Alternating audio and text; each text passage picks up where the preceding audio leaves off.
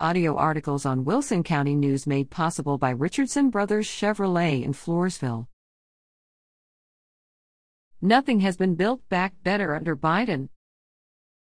Each and every week, the polls continue to show Biden's popularity and ability to govern on a steady decline. Real Clear Politics, a polling organization, averages all the higher rated polls to form a more accurate, less biased poll of American opinion. Real Clear Politics has now determined that Biden has fallen below Trump's lowest poll level, bordering on 40% approval and 54% disapproval, while 6% are clearly asleep and have no idea what might be happening in our country. By the beginning of Trump's second year, his numbers were on a slow, steady rise as unemployment levels dropped. The border was becoming more secure, the North Korean terrorist was at a loss for words, interest rates were at modern day record lows, and America had become energy independent for the first time, bringing low and steady energy costs. As Biden moves well into his second year, his numbers continue to drop.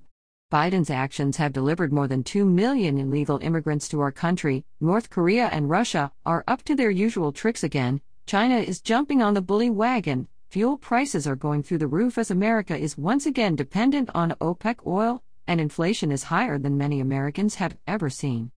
While on the subject of Biden blunders, his July 4, 2021 declaration of independence from COVID 19 passed and was followed by many, but less potent variants. His abandonment of years of hard work and loss of American life in Afghanistan has left the Middle East and Israel more vulnerable than ever to Islamic terrorists.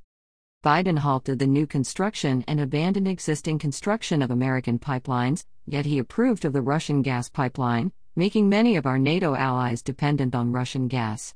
Now Putin is knocking on Ukraine's door, threatening the natural resource rich Ukraine countryside. It appears Biden's silence may be payback for the millions of dollars given to Biden's son for undisclosed services and influential connections. Biden touts his greatest achievement as his Build Back Better plan, Anyone breathing and with one eye open knows not a single thing has been built, nothing has returned back to how it was, and beyond doubt, nothing is better. On the subject of failed liberalism, Democrat leaning parents in San Francisco outed three far left school board members and stated they would have taken down more, but only three were up for re election. San Francisco parent and 2006 immigrant from Hong Kong, Kit Lam, took part in the revolt to force elected board members to listen to parents slash voters. CBS Dallas reported on February 15 that 1,349 pounds of methamphetamines worth $18,800,000 were seized at Pharr International Bridge in Deep South Texas. With every available member of law enforcement busy changing diapers and processing those that violate our immigration laws, it is only a miracle that this large drug shipment did not make its way into the American illegal drug market. Doesn't it seem odd that almost everything that crosses the mighty Rio Grande these days has the word illegal attached to it? Speaking of the border, the Texas Tribune reported on February 15 that Texas had secured more than 1,700 border fence panels from the Department of Defense surplus program.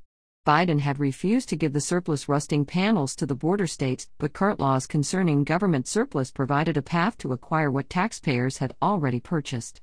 While the 1,700 panels will only build about 1.3 miles of fence, it is still 1.3 miles bought and paid for being put to good use.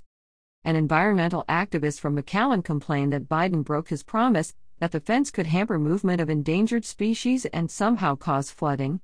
Liberals always have their priorities out of order. Terry Harper of Seguin is the state Republican Executive Committee chairman for Senate District 21.